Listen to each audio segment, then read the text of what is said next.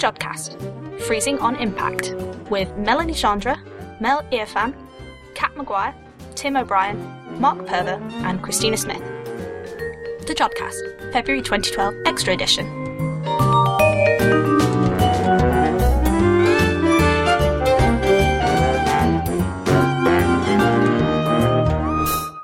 Hello and welcome to the Jodcast. Joining me in the studio today are Kat and Mark. Hi guys. Hello. Hi.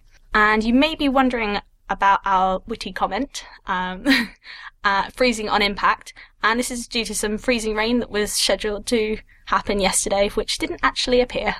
No, it was all very dramatic. We all thought we'd be stranded in the building, but yeah, we're okay. I slipped a bit on the train station, but that was about the height of the the danger there, I think. It sounded really apocalyptic 'cause this rain was supposed to just freeze like some kind of superhero from a film as soon as it hit the ground. Um, but actually, I think all the rain in Manchester is pretty freezing and we're actually quite used to it. Yeah. Mm-hmm. Yeah. In the show this time, we talk to Dr. Danielle Fenech from UCL, and Dr. Tim O'Brien answers your astronomical questions.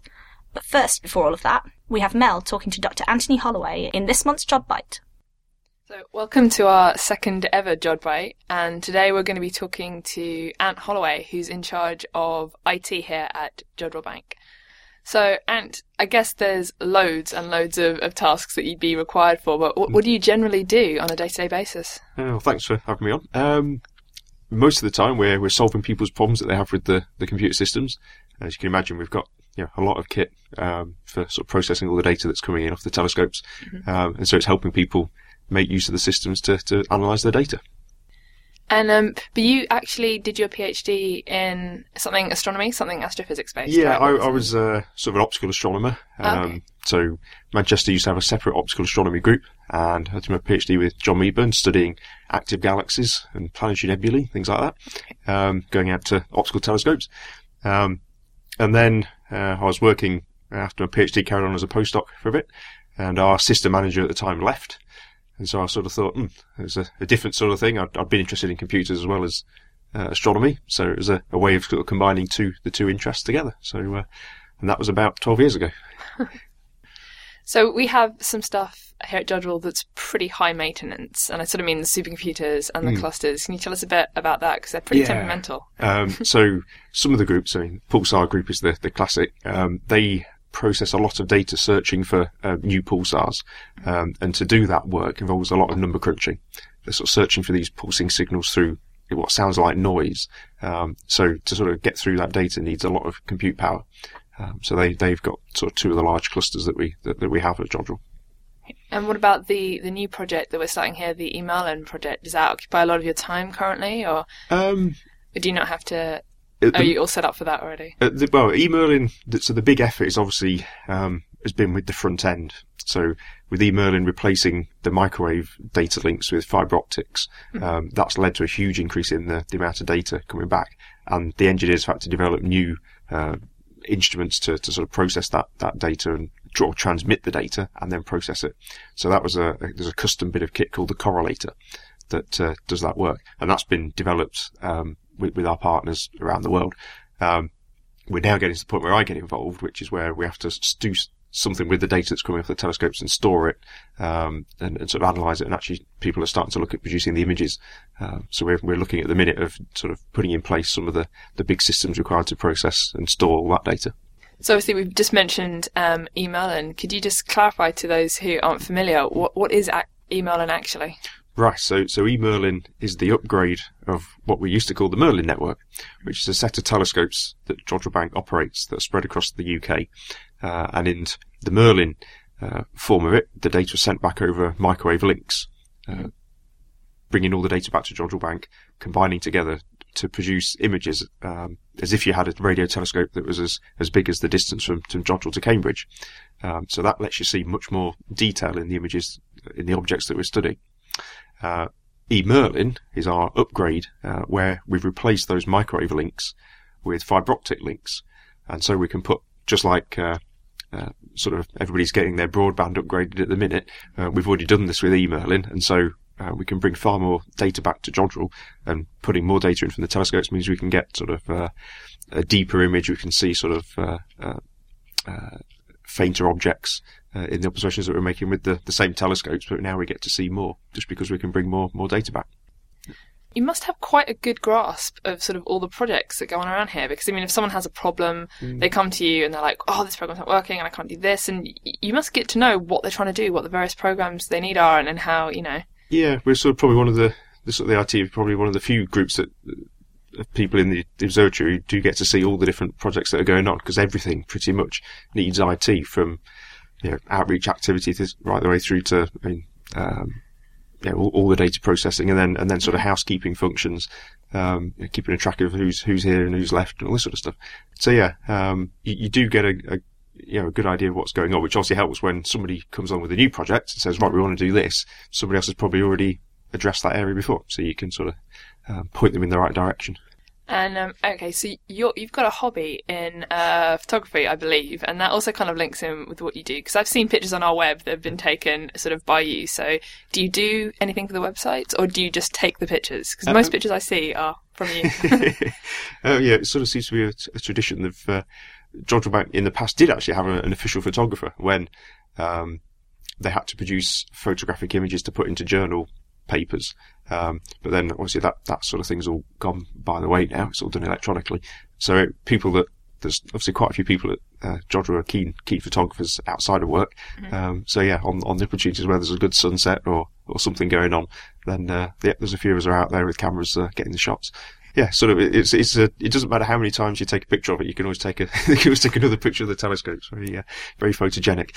But yeah, so some of that obviously goes onto the website, and there's a whole bunch of pictures we've got on the web.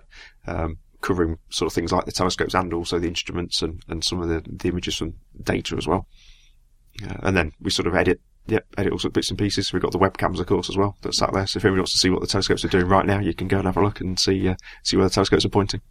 and do you still have to go back up to Jodrell much since we moved into Manchester? Do you Um, return there often? or- Yeah, yeah, they're about usually sort of one day a week. Because obviously, um, whilst a lot of the academic activities now in Manchester, all the, the observing is, is being done at Jodrell. So, as you say, eMerlin, pulsars, um, they've all got systems that are sort of hooked into the telescopes, and often it makes a lot of sense to process the data there as it's coming off the telescope. Um, obviously, one of the issues we have is, is shielding those computers.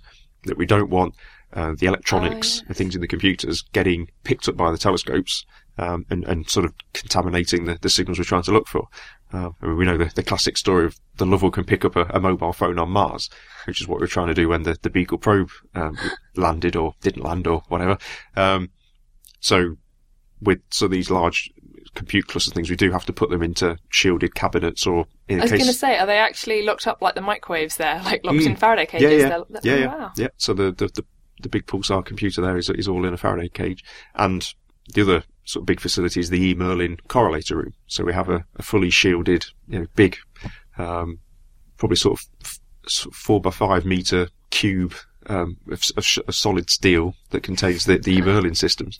Um, so that uh, again, we don't we don't want to use the telescopes to observe our own building. Yeah. Um, so uh, uh, there's sort of a lot of effort goes in from the technical staff at Jodrell uh, into sort of how to design these shielded shielded rooms.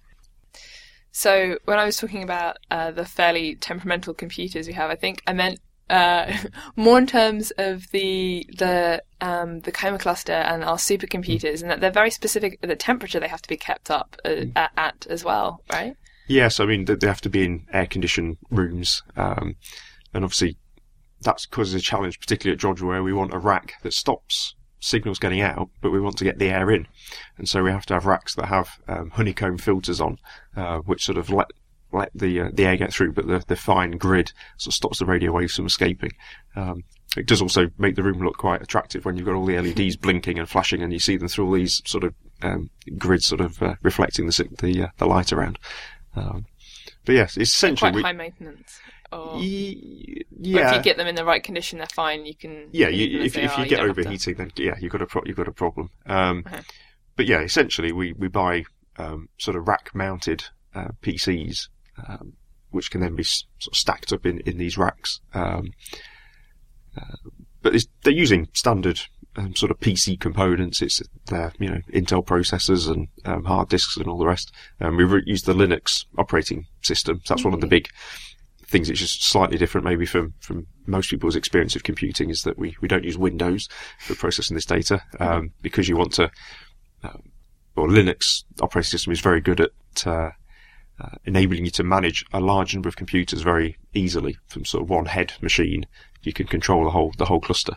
Um, and also it makes it easier for people to process their data. They they submit jobs onto a queue, and then it finds spare computers to go and run run those programs on. Uh, so, um, as in, you would have it manages itself. It time sort of manages itself, or Mm. every uh, request gets put towards you, and then you allocate people time, No. or is it simply first come first served, sit in the back of the computer line? It or? it uses a what's something called a fair shares algorithm. So the idea is that if say one person's been using the the cluster um, intensively for for a few days, uh, and then you come along uh, with your job. Even if they've got jobs still waiting to run, Mm-hmm. it'll go well. Okay, they've they've had their they've had, they've had their fair share for the last few days. Right, we're gonna we'll pick this other person's job to run now because yeah, let everybody have a go.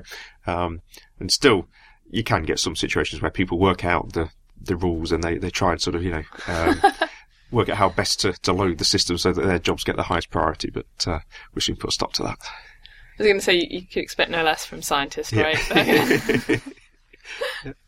well, thank you very much for coming to speak to us, and it's very cool. no problem. Cheers. Thanks for that, Mel. Next, Melanie speaks to Dr. Danielle Fenech about starburst galaxies. Hi, I'm here today with uh, Dr. Danielle Fenech. Hi, Danielle. Hi, Melanie. How are you doing? I'm very well, thank you. So, uh, Danielle works on uh, Starburst Galaxy M82. Can you tell us more about this galaxy? What's special about it?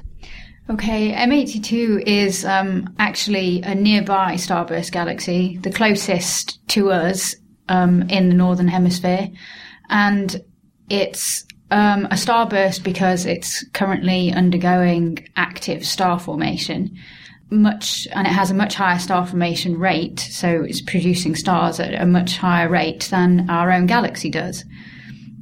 Uh, and that means we get to study a lot about the processes of star formation, and in particular for me, um, the end points of, of star formation when stars reach the ends of their existence and explode as supernovae and form supernova remnants, so the remains of a supernova explosion.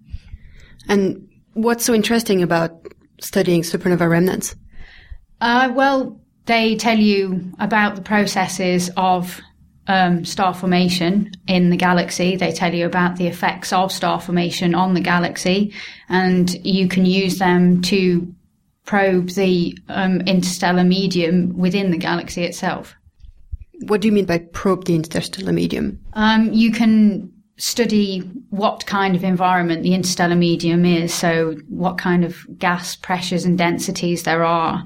And in M82 in particular, it's very interesting because the level of star formation and the level of uh, and the numbers of supernova explosions are so high that they actually cause a mass ejection of, of gas out of the galaxy itself in, in what's called a superwind.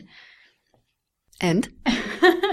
Well, that's particularly interesting because then you start to uh, understand how a, a high a- active star formation region can produce effects that not only change the environment within a galaxy, but dump material out of a galaxy into the intergalactic medium and affect the galaxy clusters and, and nearby galaxies to it.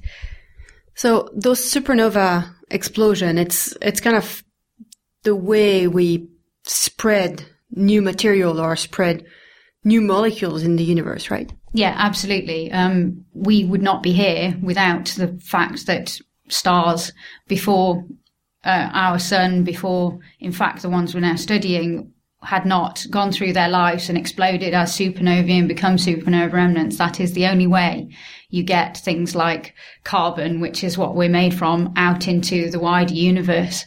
We would not be here if it weren't- were not for exploding stars. You talk about the life of a star. Can you give us the, the steps of the life of a star from birth to like how long is it and what are the different steps in the evolution of a star?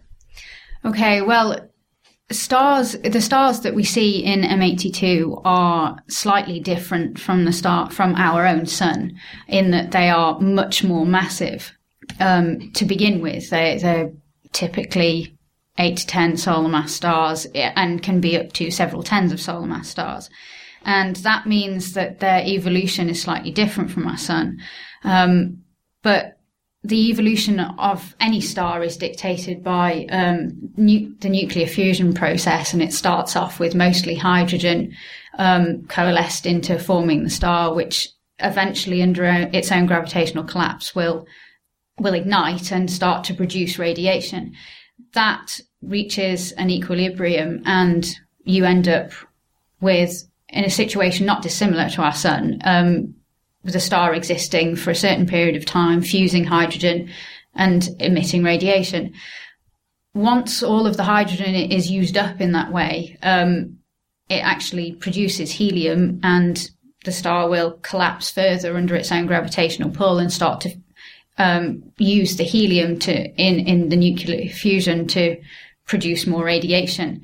Um, a star, a massive star like those in M82, will go through that process, um, fusing higher and higher um, mass elements until it reaches a point where it can no longer sustain its own gravitational pull um, by the fusion process.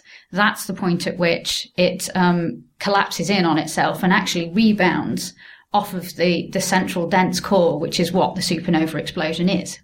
That point of explosion, is it the same for all stars? Um, well, yes and no. I mean, it will go through the nuclear fusion process, um, the same for massive stars. As I said, the sun's a lower mass star and will uh, actually have a slightly different process.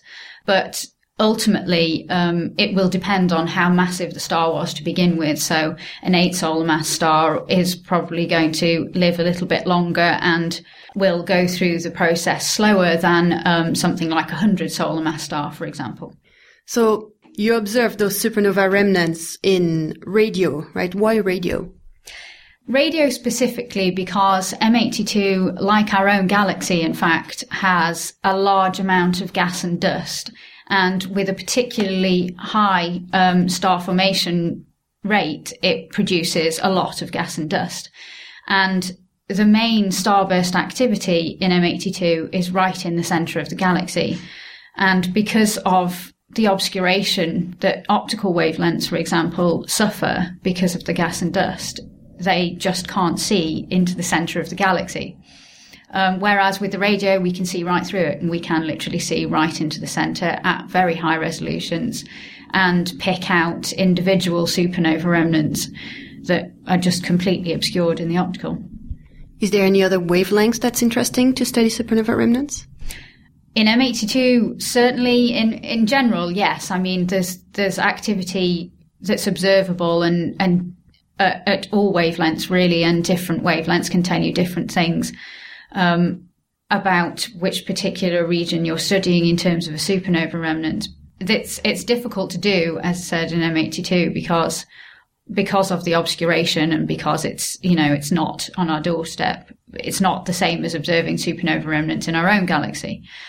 But you can equally well with infrared observations um, and submillimeter observations um, start to resolve individual supernova remnants in the center of the galaxy. I have a question about the different gal- like starburst galaxies in general. You, you said that there's you can infer the rate of star formation. Is the star formation what does what is it triggered by? Is it just from a merger, or is there other way to trigger star formation? Generally, there are a few ways that you can trigger a star formation. In particular, for M82, it's it's having a tidal interaction with another galaxy. It's part of a group which is known as the M81, M82 group of galaxies.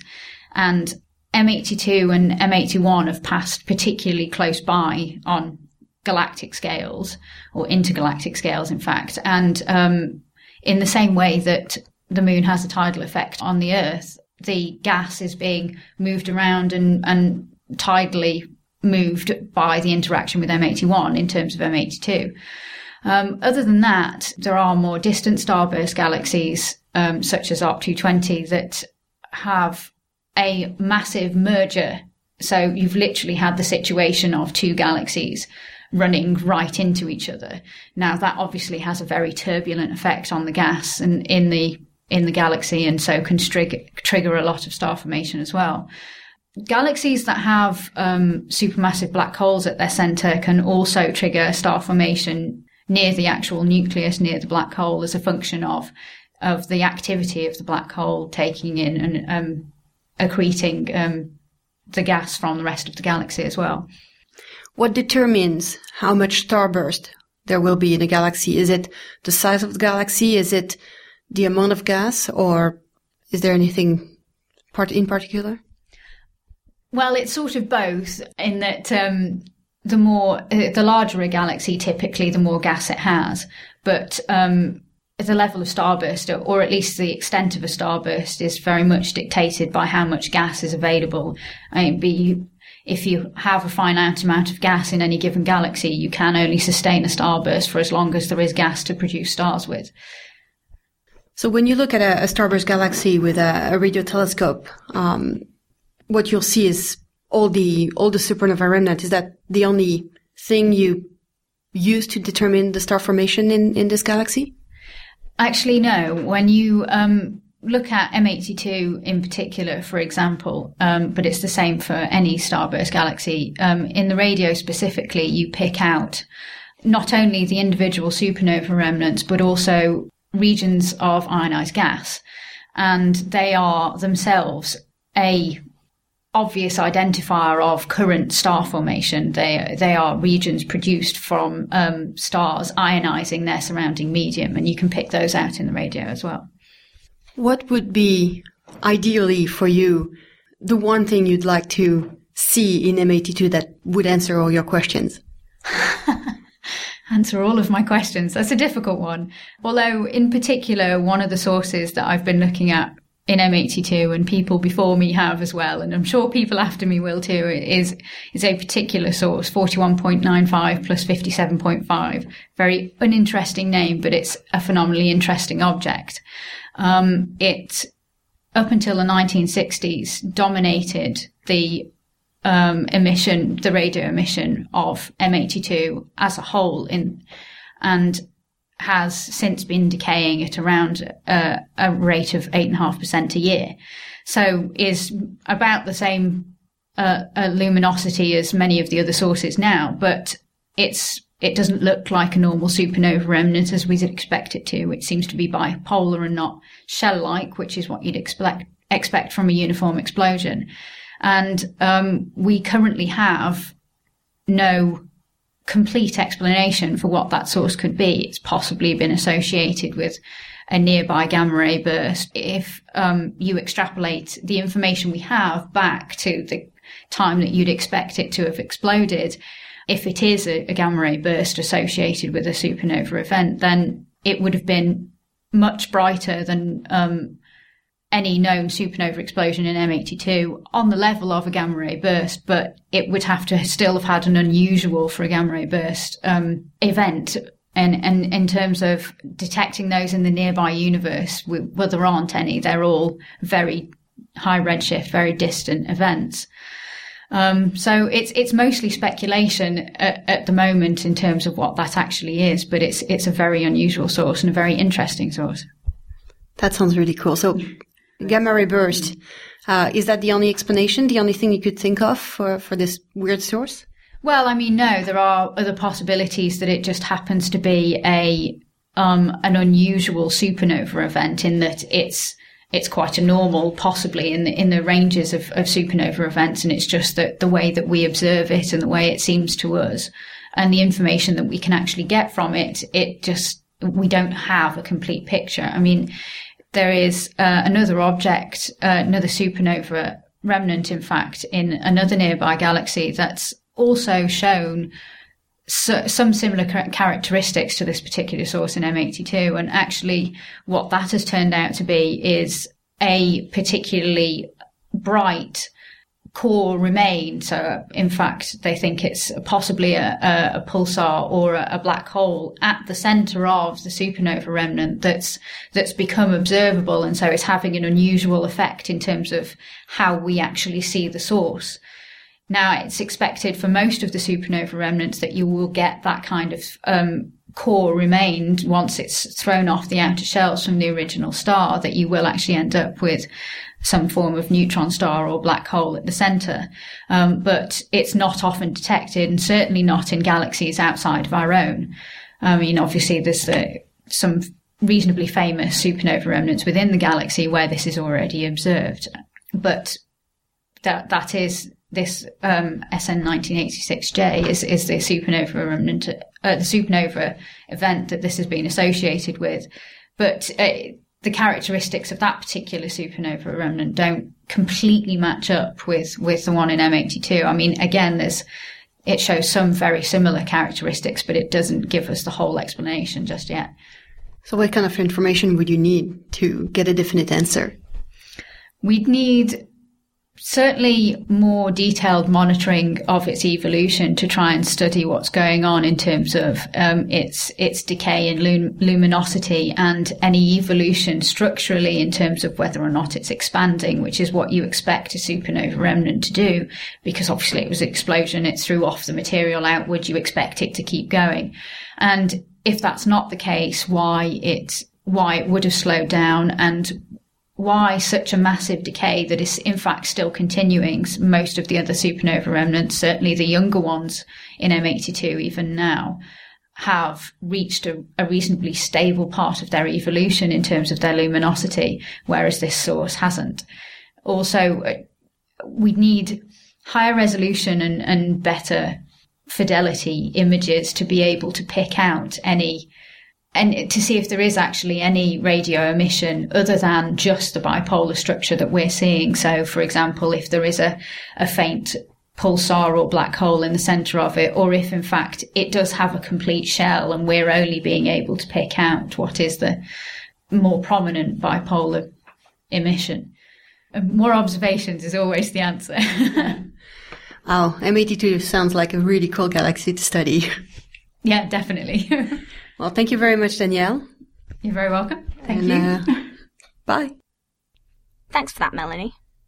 And now we come to the part of the show where we fit in all those other things that we couldn't fit in anywhere else uh, the odds and ends. This year's UK Germany National Astronomy meeting is actually being held in Manchester this year. And as part of this, there's going to be some public lectures being held. And it's free to go to these lectures, but you do have to book in advance. Um, they're going to be aimed at general public knowledge, and even people who are sort of later school years will be able to attend and understand sort of what's going on. Got some pretty interesting lectures going on, um, including uh, one on the structure of the universe and one on the Juno mission to Jupiter. So that should be pretty awesome to attend. Sounds good. It's going to be a good, good conference, I think. Yeah, it should be. It's always quite exciting because the National Astronomy Meeting on NAM is where all of the UK astronomers get together, and in this case, also some from Germany. And it's good that we're doing a lot of outreach events around it, and having it here in Manchester is it's going to be a, a bit manic for everybody, but it should be quite exciting. Yeah, it should be really exciting. There's also in some of the uh, plenary lectures that are sort of part of the conference. Um, there are going to be some free tickets for um, school teachers and members of local astronomical societies. They can get hold of some tickets for that. We'll link to the website where you can um, find out how to book these on the show notes. So if you want to go along, check that out. I'm particularly looking forward to the football tournament as well. yeah, you're going to take on, on Germany and Scotland and Northern Ireland, I believe. That's right. All these institutions have entered teams for the five-a-side, although actually the uh, players will all be very international because all those institutions have people from all over the world in them. But it should be fun. Excitingly, there are now two more moons of Jupiter since we presented the last show. Actually, they're not really new, but they've just been discovered, or rather, they've just been announced as the observations from which they were discovered were made at the Las Campanas Observatory in Chile in September. Um, they're rather small moons. Each of them is only about a kilometre wide, which explains why they hadn't been observed before. So they're a bit dim and a bit distant as well from Jupiter. So that brings the number of moons now known to orbit Jupiter up to 66. And the interesting thing about these ones is that in common with 50 other of the Jovian moons, I had no idea about this before, they actually orbit retrograde, which means that, which means essentially backwards, or in the opposite sense to the planet Jupiter's rotation and the direction of its orbit around the Sun. And that's a bit strange because during the formation of the solar system, you pretty much expect most things to be rotating in the same direction, orbiting, rotating on their axes, whichever. And so these were probably captured during the early solar system, but after Jupiter had actually formed, probably captured them. And there's a whole swarm of them, 52 known, and they think there might be about 100 of them in that swarm. So do they all get their own individual names then? They do, apparently, or they will. Um, again, didn't know this. By established convention, it says satellites in the Jovian system are named after lovers and descendants of the Roman god Jupiter or the Greek god Zeus, who is his counterpart. That's a lot of lovers and It's a lot of lovers. Very Yeah. appropriate as we've just had Valentine's Day. Yes. well, I believe Jupiter was rather polyamorous, and um, yeah, he's got a, a hundred or so retrograde lovers and descendants, apparently. I hope they don't run out. These two take 580 and 726 days respectively to complete their orbits. They're actually quite far away as well. Um, certainly a good bit further away than the, the four biggest moons of Jupiter that you normally see when you look up there with a telescope. So don't necessarily expect to see them, but do expect even more uh, Jovian moons to be discovered in the near future. And apparently after they've been observed for a year, someone gets to name them after a mythological person or That'd be a good job to have. I wonder how they decide. I was just going to say, I'd quite like to, to be the person to name the moons of Jupiter.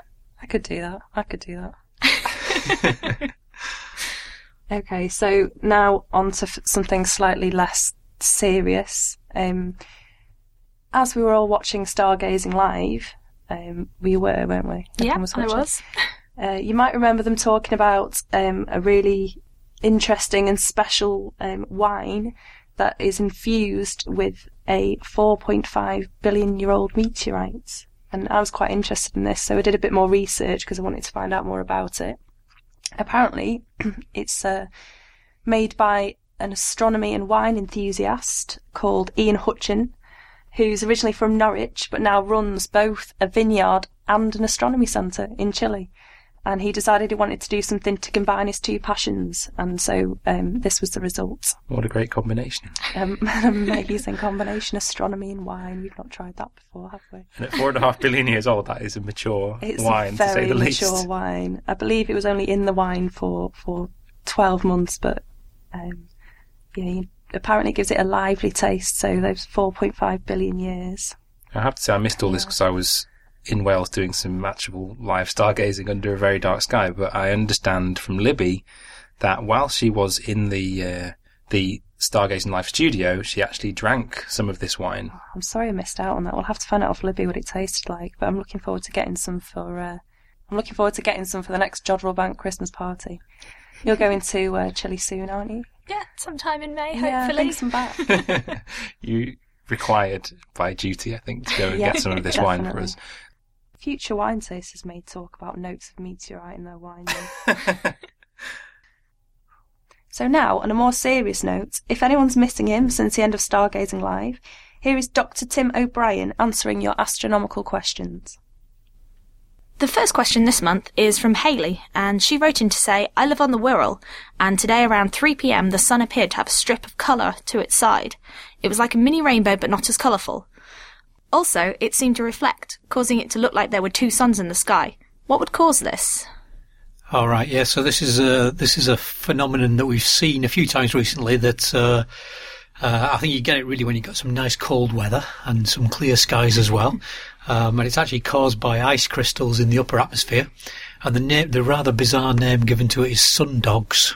Sundogs? I actually have no idea why it's called sundogs, uh, but you basically see these things either side of the sun often, and Haley talks about seeing one on one side of the sun, but quite often you'd see them sort of symmetrically placed either side. Um, or sometimes that's usually when the sun's low down. If the sun's higher up, you can sometimes get a full ring around the sun. Um, that's called a halo. And basically what happens is there's ice crystals in the upper atmosphere and the, the hexagonal ice crystals that form. And as the sunlight passes through these crystals, um, it's actually deflected. It's refracted through the face of the crystal. So it goes in through one side of the crystal. It comes out through a face on the opposite side of this hexagonal crystal. And it turns out the sort of, so it's basically a refraction effect, just like you get with water droplets that form a rainbow. Um, and so you get this sort of little mini rainbow effect either side, which is why you could see that sort of coloured fringing as the light split up into the different colours. And you actually get it, it actually appears at an exact angle of 22 degrees away from the sun.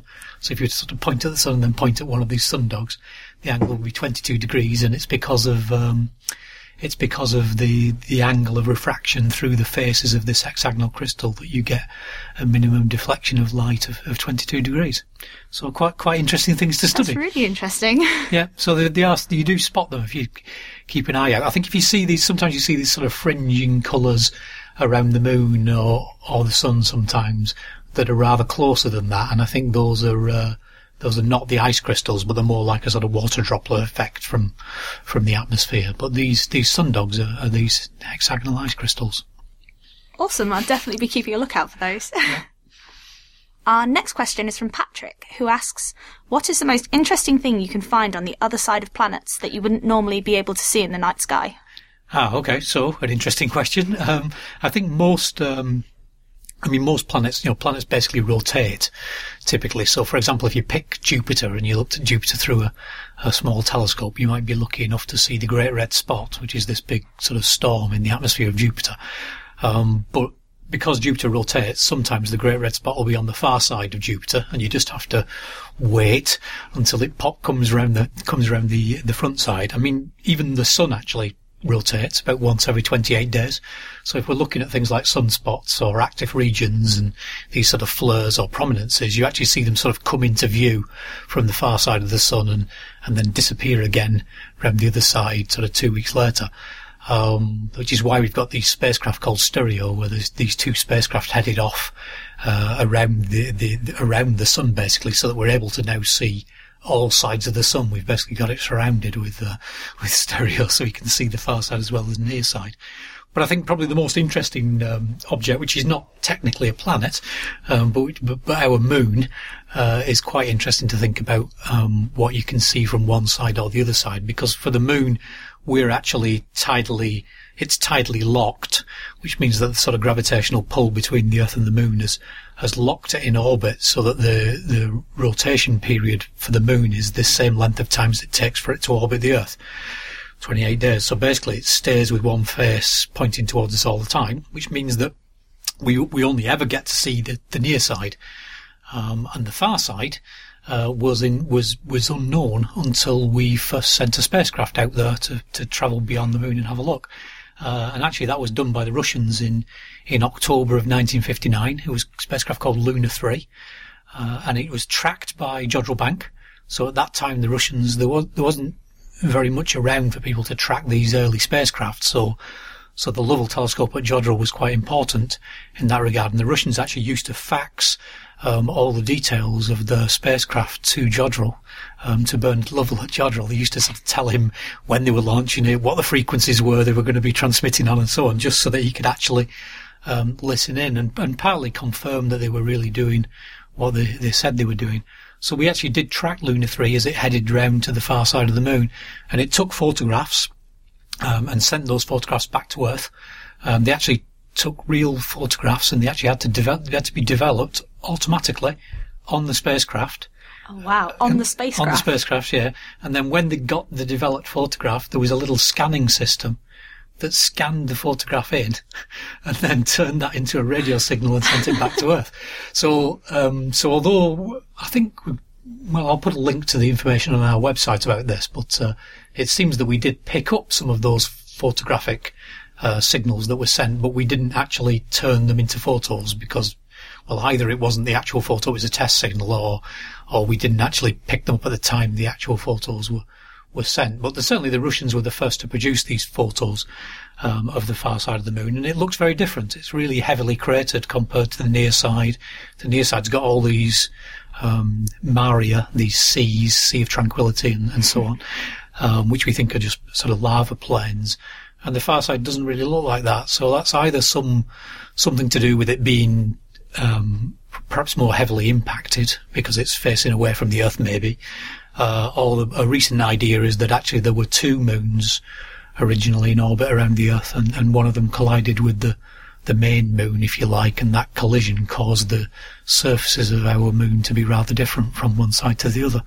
So that's still something that we're we're thinking about. And these these NASA um, Grail spacecraft, which have been renamed Grail A and B, which I think were renamed Ebb and Flow recently, which is quite a Ebb nice and flow. ebb and flow, which is which is quite good because the moon produces the tides. You see, so there's quite a nice link there. Um, they're, they're one of the things they're interested in is studying the interior of the the moon by its gravity as they orbit the moon, and uh, maybe that will help us understand why the moon's far side looks so different to its near side. Oh, brilliant. That's that should be really really interesting. Yeah, we'll have to look out for that as the, as the results come through. Now we have a message from Alexandra in Poland, who's written in to say, What would happen to the Earth in the absence of the Sun? I mean, where would Earth fall to? In the absence of gravity, would the Earth fall to infinity? so I guess it's what would happen if the sun suddenly disappeared. Yeah. So apart from it getting very cold and very dark and not being very comfortable, uh, what would happen is the Earth would fly off because the Earth is sort of orbiting the the Sun currently. So it's the imagine the Earth doesn't fall directly into the Sun because it's actually moving sideways. So in a sense, the Earth is falling towards the Sun, but it keeps missing it. Sort of falls around and around and around the Sun. So if you suddenly manage to take away the Sun and therefore lose the gravitational pull of the Sun on the Earth, the Earth would sort of carry on moving in the direction it happens to be moving in. Um, now, uh, that doesn't mean that it will sort of head off to infinity because um, the the Earth is actually still bound to the Milky Way. It's the, the the gravity of the whole of the galaxy, if you like, would keep the Earth bound to the um, to, to to the Milky Way. So so I think you wouldn't um, you wouldn't head off into into infinity, you know, right, di- directly, but we would sort of continue to travel around the Milky Way. And I guess one thing is worth thinking about how fast might all this be happening. Um, the the orbital speed of of the Earth is about 30 kilometers a second. So we're moving now at about 30 kilometers a second as we travel around the sun. And if you think how long that would take you to get anywhere, uh, if we happen to have been travelling in the direction of the, the nearest star, it would take um, over 40,000 years for the Earth to get there. So we might travel head off into space, but we wouldn't be going anywhere particularly fast. so, uh, so I think that probably answers Alexander's question. Yeah, definitely.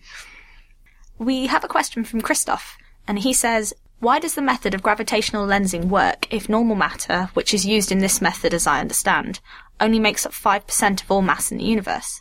Is dark matter just too dispersed to interfere with this process? Right. Well, I mean, gravitational lensing. Just to explain what that is, first of all, it's basically the an effect caused by the curvature of space-time, which is something that Einstein suggested as part of his general theory of relativity. So objects with mass effectively change the geometry of space-time. They curve space-time, and then light, um, which travels on the shortest paths through space-time, is actually eff- effectively appears to bend around massive objects. So in gravitational lensing, what you imagine is you, you imagine us sort of sitting here and looking out into space at a distant object. Uh, and the first object for which this effect was seen was a quasar. And it was actually seen by a group of astronomers at Jodrell Bank um, back in the 19, late 1970s. So if you looked at this distant quasar, uh, what happens is um, the light from that quasar is actually bent around an object between us and the quasar. And for this first one, it's called the double quasar because the light was split and effectively formed two images of the same uh, quasar off, off in distant space. Um, now, in fact, the, uh, the question here is, uh, the confusion is that actually, yes, normal matter does, does cause, can cause gravitational lensing, but dark matter also causes gravitational lensing because dark matter still has mass. In fact, that's how we know it's there is because of its gravitational effect. So although it doesn't produce any light, and hence the name dark matter, uh, it does have gravity, and therefore it does contribute to gravitational lensing. And actually, because there's five times as much dark matter, we think, as normal matter, if, you want to call it that, uh, the normal stuff around us that we're made of, um, because there's five times more dark matter than normal matter, um, actually its effects dominate in gravitational lensing studies. So gravitational lensing is one of the best ways we have of studying dark matter, and we have to certainly take into account uh, its effects when we're looking at the sort of distortion of the images of galaxies in clusters and so on, um, caused by the dark matter of intervening clusters or intervening intervening galaxies. Fantastic. And that's all the questions that we have for this month. But please send in any of your questions that you want answered via the webpage at www.jodcast.net. Thanks for that, Tim. Now on to the feedback. We've had three postcards since the last episode. That's a lot of postcards. It's Makes one us each. happy. Did I get one? Um, they're all addressed to the Jodcast, so I think they're all for all of us. We can share them out. They've come from all over the place. We got one from Mike Kelly, who was on holiday in New Zealand, and he went to the Mount John Observatory, where we had an audio tour from in an early episode of the Jodcast, yonks ago. Um, and he said it was the darkest sky he's ever seen, and as well as seeing the Milky Way, he saw both the large and small Magellanic Cloud clearly, which are satellite dwarf galaxies of the Milky Way. Um, I've seen the Large Magellanic Cloud once. You can't see it from Manchester. You have to be quite southerly to see it, but it's amazing to see because you really think maybe it is just a cloud, this fuzzy thing, and then you think, nope, it's this clear sky, and it's actually another galaxy. I'd quite like to see the Large Yeah. Magellanic Cloud. And then from an even warmer location, we had a postcard from the Bahamas from Anna and Sam. And they said, love listening to the show on the beach. It's just rubbing it just in. not. Bet they had no freezing rain. But they did see a turtle, they said, which was ace. And also, I really like the front of the postcard because it says, Yum yum, send more tourists. I hope they survive their trip. I'm sure that you, you don't get savaged by a turtle. It has a picture of a shark on it. And to complete the set, we also had a postcard from the Kennedy Space Center in Florida, so that's fabulous. Thank you. We also had an email from Andrew Horner, who has recently discovered the Jodcast um, after doing a bit of research after watching Stargazing Live. It's always nice to get new listeners. Um, apparently, at the moment, he's catching up on some past editions, and he's particularly enjoying the Ask an Astronomer series. So, welcome, Andrew. I hope you stay with us. yeah, welcome, Andrew, and welcome to any other new listeners that are out there as well. I love it when people go and listen to past editions and decide they're going to plough through the entire archive. Because that is a mission, but a very commendable one. It's a lot of dedication to the cause there. and on Facebook, we've had a message from Paul Walsh who says he's looking forward to listening later. I reckon if there's a Stargazing Live next year, they should do a bit on how the Jodcast is put together. I think that's best left to the imagination. I'd like to see them fit a filming crew into our little studio here. We have had bits of foam falling off the wall today as well, which is always nice when you're trying to record. no, no, in all seriousness, we're very professional. mm yes. And thanks to everybody on Twitter for all the tweets about the Jodcast and the latest Jodcast episodes. And if you want to get in touch with us, you can do so via the website at www.jodcast.net On the forum at forum.jodcast.net, On Twitter at twitter.com slash jodcast. on Facebook at facebook.com slash jodcast, on YouTube at youtube.com slash jodcast, And on Flickr at flickr.com slash groups slash jodcast. and don't forget that you can also send us post, and the address is on the website. So all that's left to say is thanks to Dr. Danielle Fenech for the interview, thanks to Dr. Anthony Holloway for the JodBite. The editors were Dan Thornton, Tim O'Brien, and Christina Smith. The producer was Christina Smith. Until next time, jot on.